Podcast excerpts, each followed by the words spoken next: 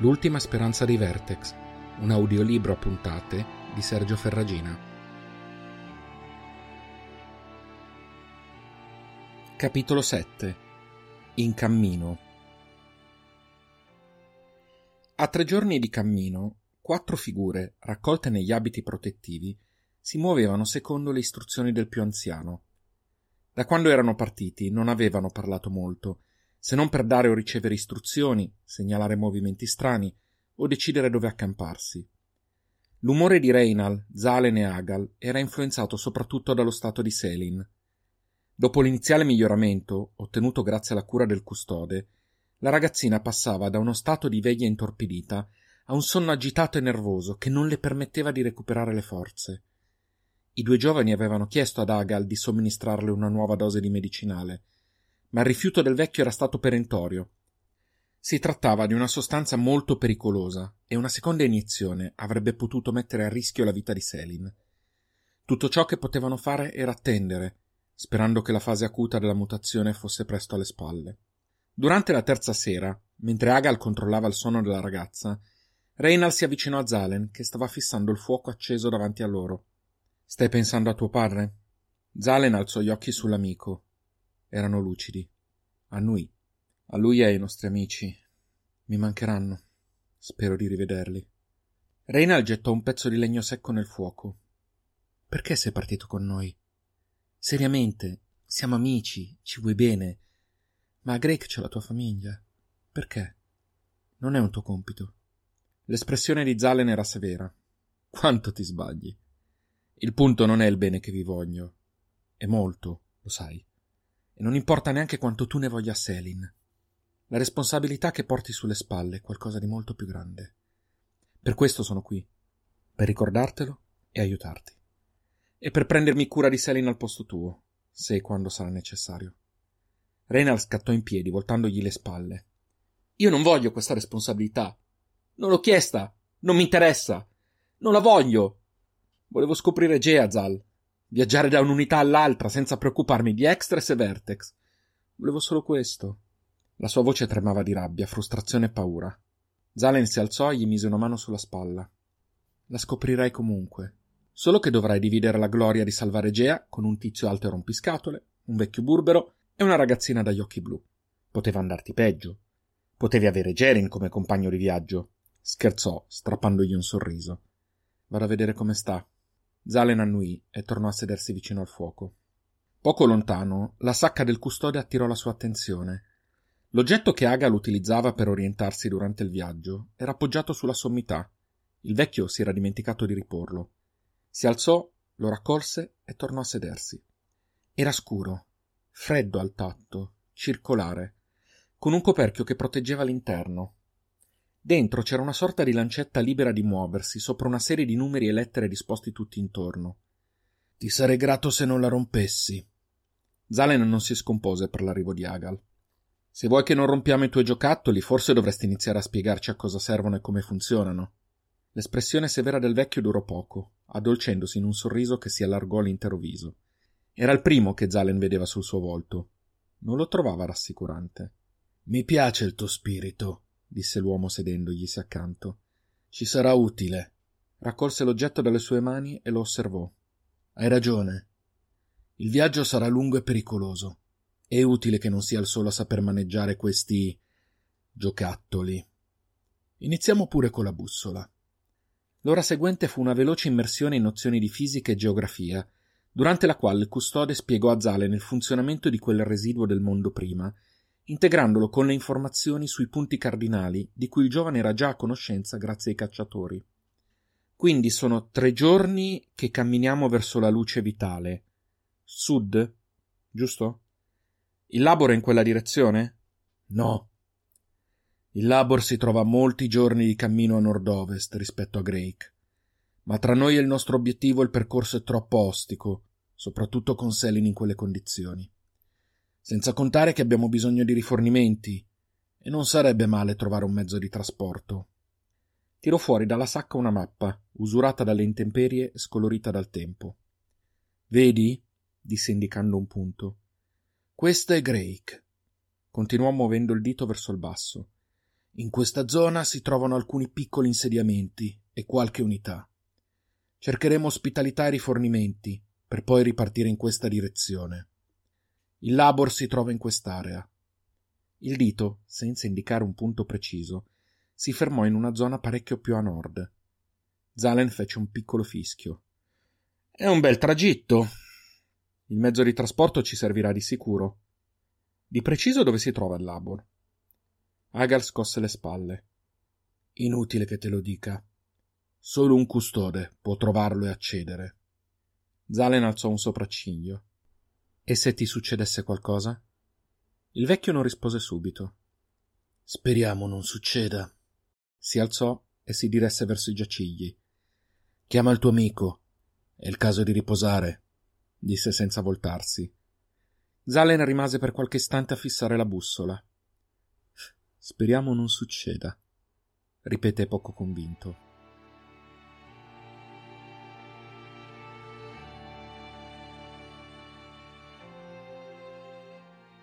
La mattina seguente, mentre proseguivano il loro percorso lungo quel terreno accidentato, Zalen riprese il discorso con Agal. La conversazione della sera prima l'aveva convinto della necessità di assorbire la maggior quantità di informazioni possibili dal custode. Inoltre, Farlo l'avrebbe aiutato a non pensare a ciò che si era lasciato alle spalle. Ormai li avremo seminati, disse per attirarne l'attenzione. Il vecchio impiegò qualche istante prima di rispondere con un cenno affermativo. Sì, per un po' dovremmo essere tranquilli, ma non possiamo diventare incauti. A quest'ora tutti gli insediamenti di Vertex ed Extris saranno stati avvisati della nostra fuga. In che modo? intervenne Reynal incuriosito. Siamo partiti solo da tre giorni. Le distanze sono enormi. Tu stesso non hai modo di comunicare con gli altri custodi, no? Prima di poter rispondere, Agal si irrigidì, scrutando il cielo alle loro spalle. Cosa? Silenzio! rispose secco il custode. Si avvicinò veloce al carrello e fece cenno ai due ragazzi di fare lo stesso, mentre tirava fuori un dispositivo dalla tasca. Reynald sentiva il sangue pulsargli nelle orecchie. Era spaventato e vedeva la tensione sul viso di Zalen, mentre il volto del vecchio esprimeva solo concentrazione. Selin stava riposando. Sperò che non si svegliasse proprio in quel momento. Si voltò nella stessa direzione verso cui stava guardando il custode. Inizialmente non riuscì a distinguere nulla. Poi gli parve di notare un piccolo punto scuro all'orizzonte, che cresceva velocemente di dimensioni. Reina l'aveva sentito parlare di animali volanti nel mondo prima. Qualche cacciatore raccontava ne esistessero ancora, ma lui non ci aveva mai creduto, così come non aveva mai creduto ai Vertex. La figura si avvicinò rapidamente e quando passò sopra di loro ebbe modo di distinguerne la forma. Sembrava uscita da uno di quei racconti che si inventavano da bambini lui e Zalen per spaventarsi a vicenda. Il corpo era lungo, affusolato, quasi umano, ma gli arti che si sviluppavano dalle spalle non si sarebbero certo potuti definire braccia lunghi e sottili, erano tenuti perpendicolari rispetto al corpo, come ad abbracciare il vuoto. Una membrana, tanto fine da sembrare quasi trasparente, si stendeva congiungendo le mani coi piedi a entrambi i lati del corpo, mentre un'altra era visibile tra gli arti inferiori. Renal non fece in tempo a distinguere altro prima che l'essere si allontanasse. Solo quando fu sparito all'orizzonte, Agal si rilassò e ruppe il silenzio uno dei motivi per cui dobbiamo essere cauti. Reynal non si era accorto di aver trattenuto il fiato quasi tutto il tempo. Respirò a fondo. Era un vertex. Sembrava in parte umano. Fermiamoci un secondo a prendere fiato, rispose Agal. Annui gravemente. Un alato, per la precisione. La guida li usa per perlustrazioni e assieme ai comunicatori per inviare velocemente ordini a distanza raccontò ai due ragazzi di come gli alati di maggiori dimensioni venissero usati anche come mezzi di trasporto veloce, in caso di necessità, mentre quelli più piccoli fungessero soprattutto da messaggeri. Spiegò a quel punto l'importanza dei comunicatori e il funzionamento del Comleg, di come si infrangesse solo alla morte di uno dei componenti e di come la guida li tenesse da conto. Soprattutto i comunicatori, dato che i legati potevano essere rimpiazzati in caso di morte, pur se molto dolorosamente. Non capisco. Non siamo nascosti. E quell'alato è passato direttamente sopra le nostre teste. Perché non ci ha notati? chiese Zalen. Il custode sollevò il dispositivo che aveva tirato fuori poco prima. Renal lo riconobbe. Era lo stesso che gli aveva mostrato dopo l'uscita dalle grotte. Offuscatore. Era così che l'aveva chiamato. La mutazione dei vertex spesso ne modifica anche i sensi. Nel caso degli alati, olfatto e udito diventano più fini di quelli di un fox e sviluppano un nuovo senso che permette loro di percepire gli ostacoli anche a enorme distanza. La vista, in compenso, si riduce di molto. Molti di loro distinguono masse, ombre, colori, ma poco altro. L'offuscatore crea una cupola sensoriale nel raggio di qualche metro che appanna i sensi rimanenti. Purtroppo va usato con parsimonia, dato che si esaurisce velocemente. Quando ti ho trovato all'unità, intervenne Reynal, avevo esaurito la carica da alcuni giorni ed ero in balia dei Vertex non ci fossimo trovati in una zona tanto remota, probabilmente sarei stato sopraffatto prima. Scrutò di nuovo il cielo. Non sembra che ci siano altri alati in arrivo. Rimettiamoci in cammino. Abbiamo perso fin troppo tempo. Prima che riprendessero la marcia, la voce di Selin arrivò alle loro spalle. Cosa succede ai legati? Si voltarono stupiti verso la ragazzina, che si era messa seduta sul giaciglio all'interno del carrello. Mei Mei, pensavamo stessi riposando. Come stai? Da quanto sei sveglia? le chiese Reynal avvicinandosi di corsa. Ma Selin continuò a fissare il vecchio seria, inquietante, in attesa di una risposta. Cosa succede ai legati, custode Agal? ripeté.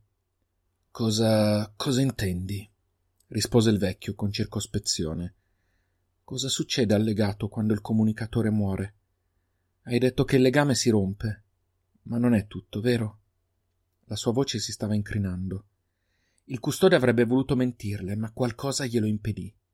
Abbassò lo sguardo, ma continuava a sentire gli occhi indagatori di Selin su di sé. Doveva risponderle. Non sopravvive. Quando un comunicatore muore, il contraccolpo azzera la mente del legato, che lo segue poco dopo. Reina l'era inorridito. Condannati? Sono condannati dal momento in cui vengono scelti dal comunicatore. Li sfruttano e poi li lasciano morire. È inumano. Questo è ciò con cui dobbiamo confrontarci. Ora lo vedi? rispose il custode, con un tono di rimprovero che non sfuggì a Reinal. Non avete idea di cosa sia capace la guida, ma lo scoprirete fin troppo presto. Inumano? Sì, e ne va fiero. Dobbiamo muoverci. Si sta facendo tardi disse Zalen. Reynal si assicurò che Selin si sdraiasse di nuovo nel giaciglio a riposare. Poi la marcia riprese, con Agal che faceva strada e i due amici che si dividevano lo sforzo di trainare il carrello. Hai detto di aver ricaricato l'offuscatore all'unità. Come? Domandò Zalen. Il vecchio non si voltò e rispose indirettamente, come spesso capitava. Il Labor sorge vicino alle grandi acque per un motivo, i Genel ci permettono di estrarre energia dall'acqua salata. La pozza! esclamò Reynal. Aga l'annui. Sul carrello abbiamo una riserva di acqua salata e nella mia sacca c'è un Genel portatile. Ci serviranno per tenere in carica l'offuscatore e le armi. Armi? dissero i due ragazzi all'unisono. Agal gettò un'occhiata alle sue spalle. Dovrete imparare a usarle per potervi difendere anche in mia assenza. Zalen colse il riferimento alla conversazione della sera prima, ma non aggiunse nulla. Il vecchio proseguì. Stasera comincerò a spiegarvi come usare il Genel. Ora basta parlare. Al primo insediamento mancano almeno due giorni di cammino, che diventeranno tre se non ci sbrighiamo. La marcia proseguì in silenzio, ognuno dei tre immerso nei propri pensieri. Nessuno si accorse che Selin in realtà non stava riposando. Stava fissando il cielo opaco da dove era giunto l'alato. A voce bassa, quasi mugolando, ripeteva poche parole. Inumano. È inumano. È da Vertex. Come me.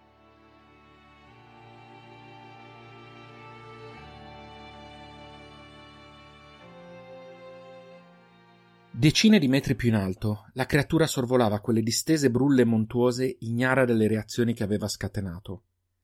Poco era rimasto dell'uomo che era una volta, un'immagine nascosta in un angolo della sua memoria ormai inaccessibile. a cui avrebbe reagito con disgusto se mai fosse tornata a galla. Non esisteva nulla prima del cambiamento. Non era cambiato, era asceso. La mutazione gli aveva aperto il cielo, inaccessibile per chiunque non fosse un alato. Gli eletti erano benedetti e gli alati erano eletti tra gli eletti. Era partito da poco da quel covo di umani senza speranza. Poteva ancora sentire l'odore di quegli esseri sulle sue membrane. Era stato costretto ad aspettare la fine della purificazione prima di tornare in aria, ma il volere della guida era sacro e non andava sfidato.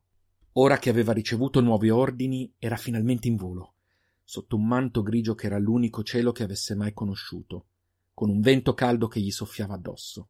La sensazione di libertà che lo pervadeva rischiava di fargli dimenticare i suoi compiti, così continuava a ripeterseli come una sorta di cantilena. Avvisa i fedeli, cerca i fuggiaschi, avvisa i fedeli, cerca i fuggiaschi, avvisa i fedeli. Qualcosa attirò la sua attenzione. Un movimento in basso. Possibile fossero i fuggiaschi?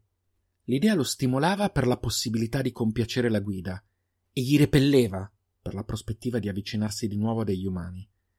Si costrinse ad abbassarsi planando, fermando le ali per non farsi sentire. Concentrò i suoi sensi. Niente. Nessun odore. Nessun rumore a parte il vento. Neanche il nuovo senso percepiva niente. Eppure gli era parso di vedere qualcosa. Scrollò mentalmente le spalle. La vista non era certo il suo punto forte. Diede due colpi d'ala e tornò in alto, a godersi il vento caldo. Se anche ci fosse stato qualcosa, non avrebbe avuto di che preoccuparsi. A poche ore di volo c'erano le prime unità superstiti, e in ognuna c'erano fedeli. Se davvero c'era qualcosa sotto di lui, ci avrebbero pensato loro. Ora voleva solo gustarsi l'aria calda e la libertà. Era un eletto, dopo tutto.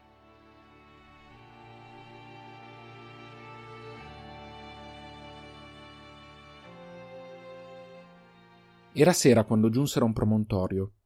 Agal fece segno di fermarsi. Dopo il passaggio dell'alato, il giorno prima, non c'erano stati altri incontri, ma il custode rimaneva allerta. Selin intanto aveva iniziato a recuperare energie. Quel giorno aveva percorso più di un tratto a piedi, con le sue forze, accanto a Zalen e a Reinal, e questo aveva risollevato l'umore di tutti. Secondo Agal la fase critica del cambiamento stava passando, ma la transizione non era ancora conclusa. Era ancora presto perché si scoprisse quali fossero gli effetti sul corpo della ragazza, ma qualunque fosse la mutazione in corso, sembrava non avere effetto sull'aspetto fisico di Selin. Un cambiamento più evidente avrebbe rappresentato un grosso problema durante le soste nelle unità o gli incontri con altri viandanti, un pensiero che sembrava scongiurato, a parte ovviamente gli occhi. Nonostante il miglioramento, però, l'umore della ragazza non era ancora tornato a essere quello di sempre, i momenti in cui camminava in silenzio superavano di gran lunga quelli in cui scatenava la sua famigerata curiosità. Una curiosità che era comunque sempre rivolta al custode, a cui Selin si stava legando più di quanto Reinal gradisse. Sembrava affascinata dall'età e dall'autorità del vecchio, e lo chiamava rispettosamente custode Agal, come se fosse un unico nome. Mentre i quattro erano raccolti intorno a un piccolo fuoco, Agal ruppe il silenzio. Domani raggiungeremo una piccola unità, come dovremmo comportarci? chiese Reinal, preoccupato dall'idea dell'ignoto che li attendeva. Agal sospirò. La nostra priorità al momento è trovare qualche mezzo di trasporto, non solo per muoverci velocemente, ma anche per essere meno vulnerabili a eventuali attacchi. Si fermò un istante a riflettere. Dobbiamo cercare ospitalità e scoprire se c'è qualcosa che possa fare al caso nostro, e se sia possibile rubarlo. Lo sguardo sorpreso dei tre giovani non lo stupì. Non crederete davvero che una qualsiasi unità sia pronta a rinunciare a beni preziosi come i mezzi di trasporto solo perché quattro nomadi arrivano dal nulla e ne fanno richiesta, vero? Abituatevi all'idea che qualunque cosa ci serva non ci verrà offerta spontaneamente. Un nomade, intervenne Zalen. Il custode non reagì, se non inarcando un sopracciglio. Il ragazzo proseguì. L'hai detto tu. La notizia di quattro fuggiaschi si starà diffondendo. Non è da escludersi che in quell'unità ci sia un qualche fedele in nostra attesa. O meglio, in attesa di due ragazzi, un vecchio appariscente malconcio e. una Vertex. Agal lo osservava attento e cominciò ad annuire. Continua. Tu e Selin siete troppo riconoscibili. Senza contare che tu sei il solo a conoscere la strada per il Labor. Reynal non deve correre rischi. Andrò io. Mi fingerò un randagio. Reynal si alzò in piedi di scatto. No, non se ne parla. Non ti lascerò andare da solo. Zalen fulminò l'amico con gli occhi, ma si addolcì quasi subito. Questo è uno dei motivi per cui sono partito con voi. Può non piacerti, ma al momento sono l'unico sacrificabile. E anche l'unico che può farcela da solo, escluso forse Agal. Selin corse verso di lui e gli si strinse al braccio. Non sei sacrificabile. Non dirlo mai. Mai, capito?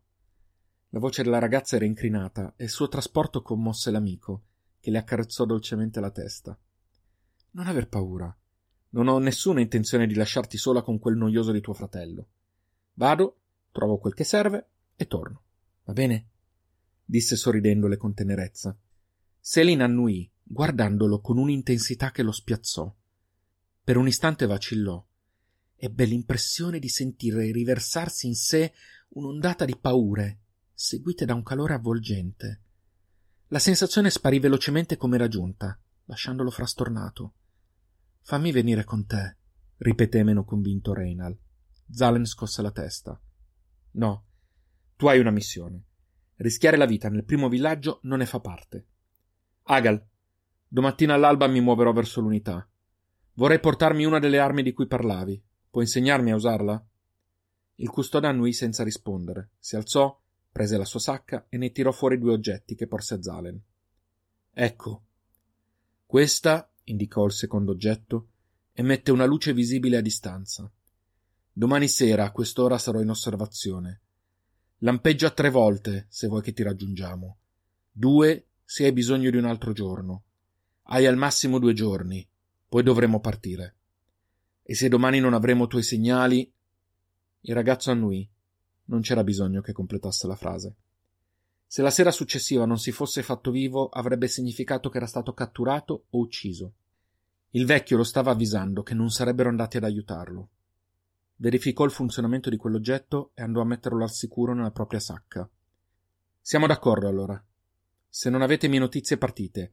Rain, lo dico soprattutto a te. Non devi venire a cercarmi. Riusciva a vedere i sentimenti contrastanti sul volto dell'amico, ma sperava se ne facesse una ragione. Reynal rispose indirettamente. Non mi piace. Non mi piace per niente. Neanche a me. Ma non sarà certo l'ultima volta. Siamo d'accordo? No. Rain. No, non sono d'accordo. Farò quello che mi chiedi, ma non chiedermi di essere d'accordo. E vedi di non costringermi ad andarmene senza di te. Neanche se trovassi l'unitaria della mia vita? Sdrammatizzò Zalen. Come non ti conoscessi. Tu troverai l'unitaria della tua vita in ogni villaggio che incontreremo, si sforzò di ridere Reynal. Continui a diffondere menzogne su di me. Un giorno me ne renderai conto, Mingerlino. Ci conto, tornò serio Reynal. Contaci.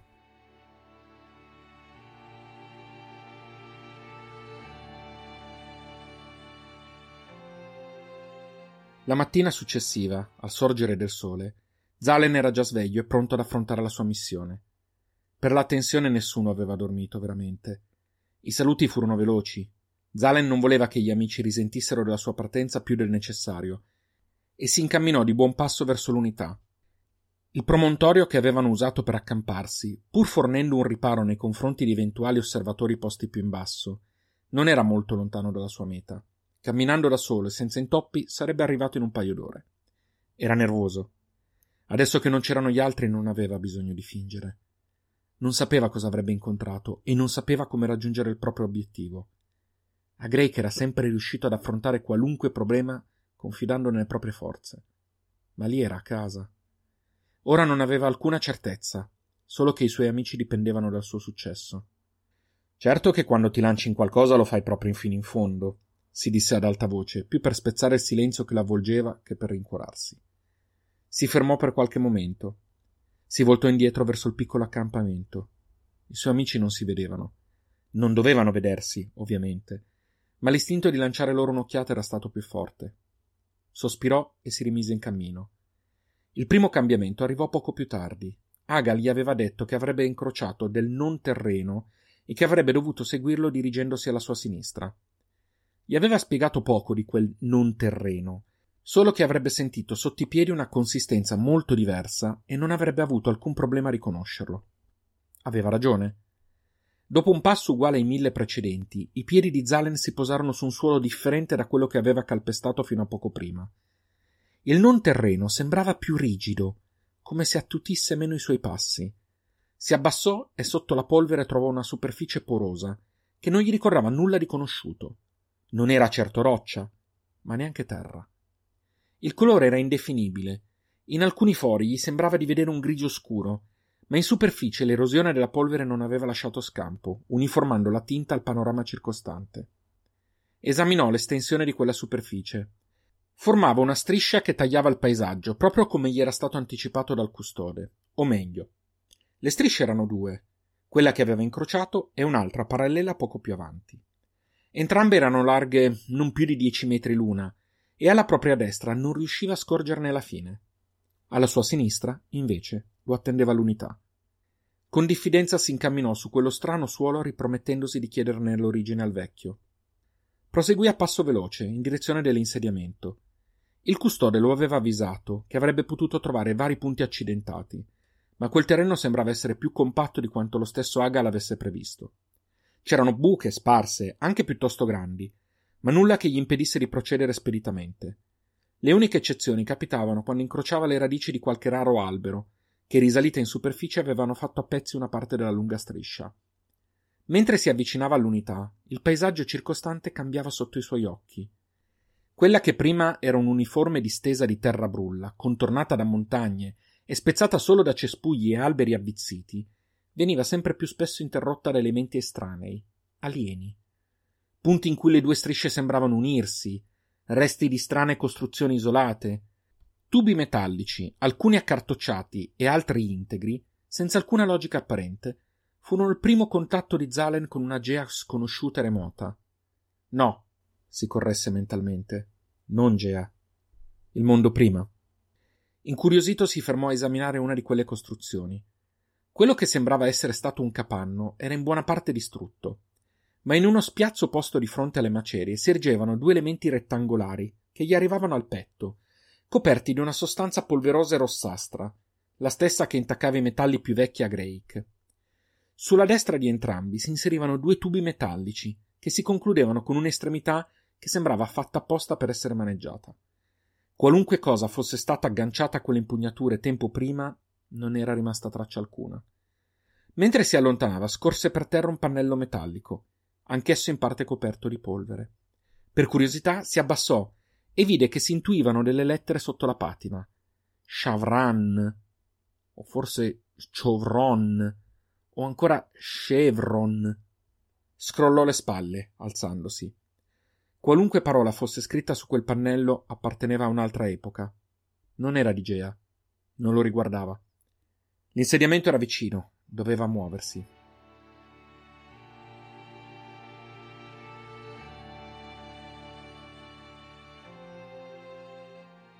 Mentre si avvicinava all'unità, la sua tensione andava crescendo. Passo dopo passo stava incrociando costruzioni molto vecchie. Sembravano vissute, mostravano segni di numerose riparazioni, ma intorno non riusciva a distinguere tracce di vita.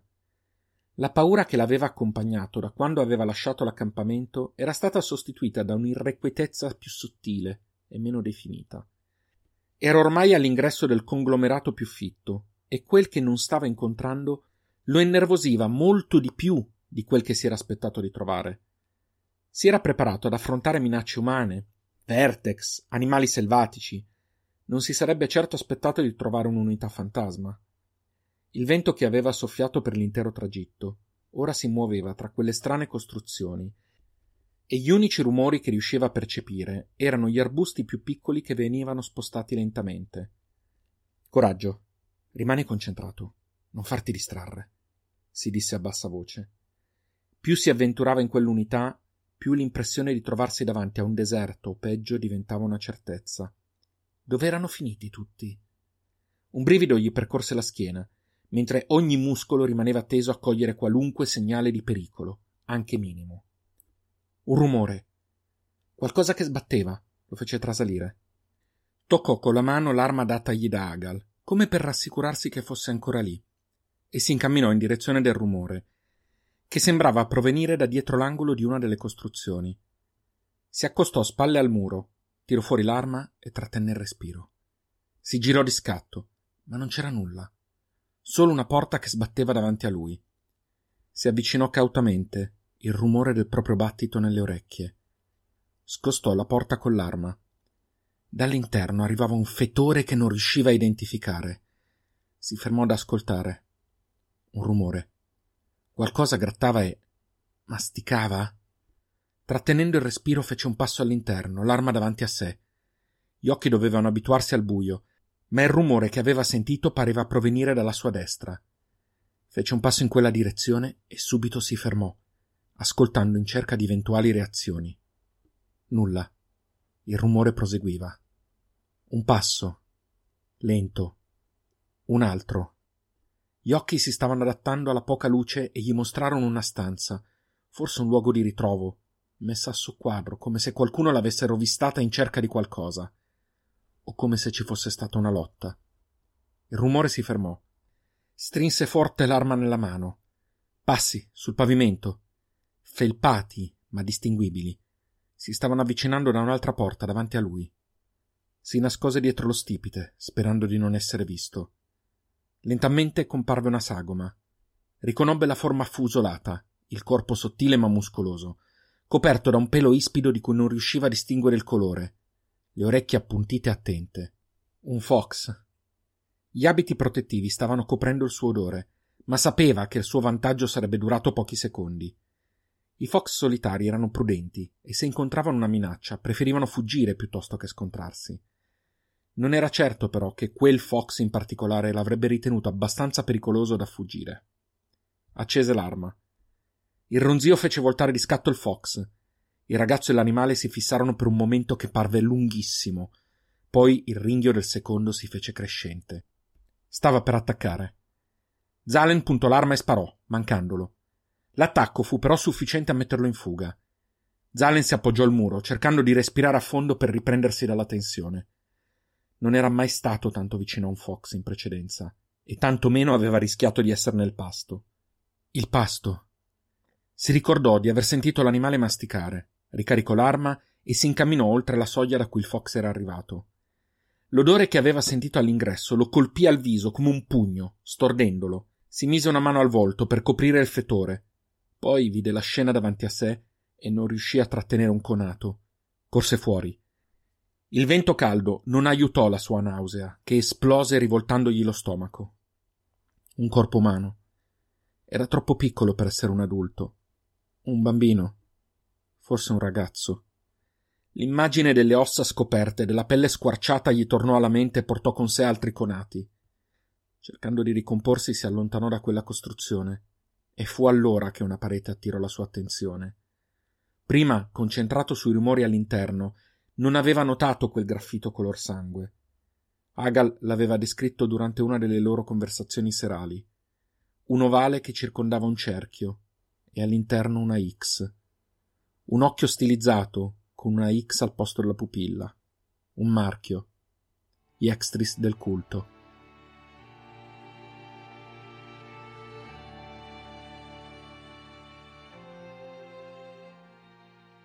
All'accampamento le ore trascorsero lente, aspettando l'orario in cui Zalen avrebbe dovuto mandare il segnale. Reynal e Agal si alternarono a fare la guardia, mentre Selin attraversava momenti di vivacità estrema, seguiti da altri in cui tendeva a isolarsi. Era sera. La ragazzina riposava vicino al fuoco, mentre il vecchio e il giovane erano insieme di vedetta, in attesa del segnale. Allora, chiese Reynal per rompere il silenzio, come sei diventato un custode? Diventato? Agal inarcò un sopracciglio. Direi che lo sono sempre stato. È un ruolo che si tramanda di genitore in figlio, fin dai tempi del custode Ben. Chi? domandò Reynal incuriosito. Il vecchio beve un sorso d'acqua. Forse è il caso ti spieghi meglio come tutto è iniziato. Come ti ho raccontato a Drake, il morbo venne creato nel mondo prima e sfuggì al controllo durante la guerra che portò al lungo buio. Sì, ricordo. Non mi hai detto chi lo creò. Perché creare qualcosa di così terribile? Agal sorrise tristemente. Saresti stupito di scoprire quante cose terribili possano far nascere gli uomini, passati e presenti, se solo gliene viene data l'occasione. In questo caso le intenzioni erano buone, quantomeno. L'espressione di Reynal era molto scettica. Vedi, alcuni scienziati, immaginali come gli antenati dei custodi, stavano cercando di riparare i danni fatti dalle guerre precedenti. Uno di questi, Melvin, stava cercando una cura per le malattie generate da alcune armi. Erano mali gravissimi che mettevano a rischio migliaia di persone. Migliaia, pensò Reynal. Il mondo prima era davvero popolato quanto dicevano le leggende. Non disse nulla, più per imbarazzo che per mancanza di curiosità. Purtroppo quella cura non fu mai terminata. Era instabile, pericolosa, quando arrivò l'ennesima guerra. Così fu rinchiuso in un luogo sicuro. O almeno così avrebbe dovuto essere, dato che col tempo ne fuoriuscì, diventando il morbo. E il custode Ben? Chi era? Aga l'annui. Si dice che Ben fosse un amico di Melvin, Poco prima di essere costretto ad abbandonare la sua creazione, Melvin gli inviò tutte le informazioni relative alla sua ricerca, affidandogli il compito di custodirle. Ben andò oltre, le studiò, si rese conto del grande pericolo e decise di raccogliere attorno a sé alcune persone che lo aiutassero a proseguire il lavoro di Melvin, o almeno a rendere inoffensivo il morbo. Furono i primi custodi, dei quali noi cerchiamo di proseguire la missione decisero di darsi un simbolo che ricordasse la missione che si erano assunti, un simbolo di protezione e speranza. Mostrò il tatuaggio che Reina gli aveva visto sul polso quando l'aveva salvato nel Norfolk. Il primo labor si trovava a poca distanza da dove lavorava Ben, che da allora fu conosciuto come custode Ben o primo custode. Il primo labor? Agalanui. Dopo l'attacco della guida, quello in cui tu ti salvasti, fummo costretti a spostarci assieme alle risorse rimaste. Se la guida ne scoprisse la posizione, ci distruggerebbe una volta per tutte. E Melvin? Si unì al custode Ben? Agal scosse la testa. Lui e la moglie perirono agli inizi della guerra. Chissà, forse se fosse sopravvissuto le cose sarebbero andate molto diversamente, ma tant'è. Hai figli? Il vecchio mostrò solo una minima reazione, poi rispose vagamente. Perché me lo domandi? Rena allacciò le spalle. Hai detto che il titolo di custode si tramanda di padre in figlio, e non avevo mai pensato a te come a un padre. Il vecchio rimase in silenzio per un po', come se stesse valutando se e come rispondere alla domanda, tanto che Reynald si sentì in dovere di aggiungere qualcosa. Non volevo essere impudente. Puoi anche non rispondermi se preferisci. Agal si voltò verso di lui, con uno sguardo indecifrabile. No, non ho più un figlio. Più? Vuoi dire che... Voglio dire che una volta avevo un figlio e ora non ce l'ho più. Scusami, non volevo. Silenzio, rispose il vecchio alzandosi di scatto. Sul serio, mi spiace, se ti ho offeso. Sciocco! Non mi riferivo a quello. Vai a svegliare Selin. Il segnale. Zalen ci sta chiamando.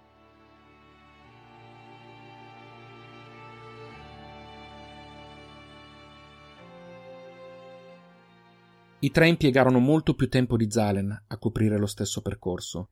Il carrello era ingombrante e rimase incastrato numerose volte nelle buche presenti nel non terreno, costringendoli a fermarsi per liberarlo. Era buio, e questo li portava a prestare particolare attenzione agli ostacoli sul percorso. Agal aveva un dispositivo che gli consentiva di vedere al buio e che aveva scatenato parecchio entusiasmo in Selin. Ma avendone a disposizione solo uno, i due fratelli erano costretti a seguirlo da vicino. Infine giunsero ai confini dell'unità. Il giovane li stava aspettando vicino a una delle costruzioni più esterne, il volto serio, gli occhi turbati. Reynald si avvicinò a passo svelto e lo abbracciò sorridendo. Zalen ricambiò l'abbraccio, ma non il sorriso. Cosa? chiese Reynald preoccupato, mentre arrivavano anche Agal e Selin. Morti. Sono tutti morti. Il culto li ha sterminati, disse con voce gelida. Il culto? Sicuro? Zalen annui.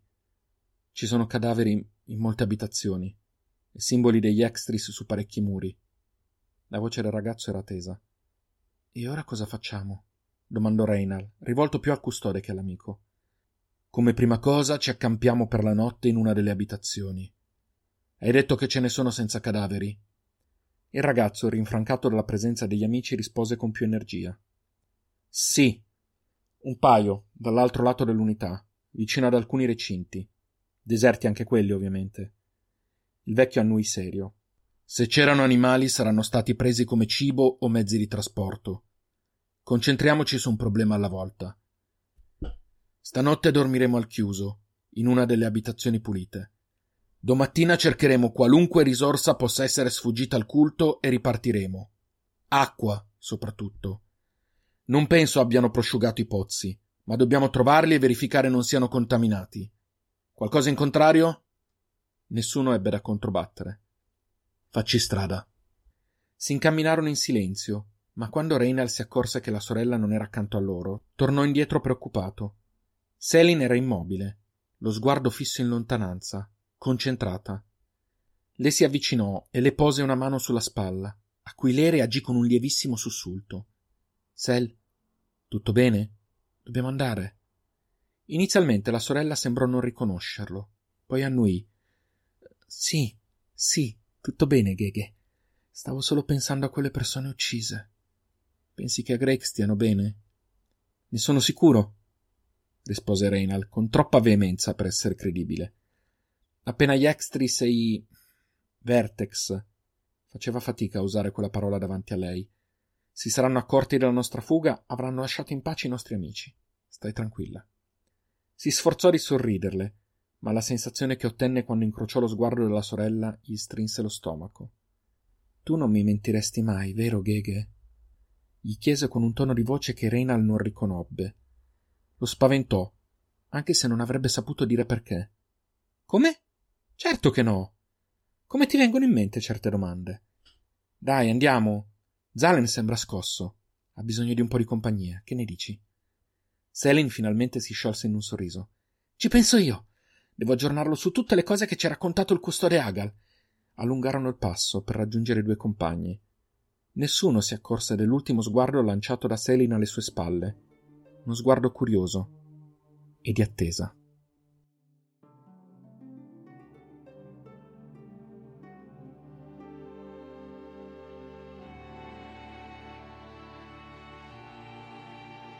L'ultima speranza di Vertex è un podcast di Sergio Ferragina adattato dall'omonimo romanzo. Potete ascoltarlo su tutte le piattaforme podcast. Se vi è piaciuto questo episodio, considerate di lasciare una valutazione e mettere like alla pagina Facebook dallo stesso titolo. Per contatti, proposte o per sostenere il progetto offrendomi un caffè, trovate i link nei dettagli dell'episodio. Ci sentiamo la prossima settimana con l'ottavo capitolo, dal titolo Incontri.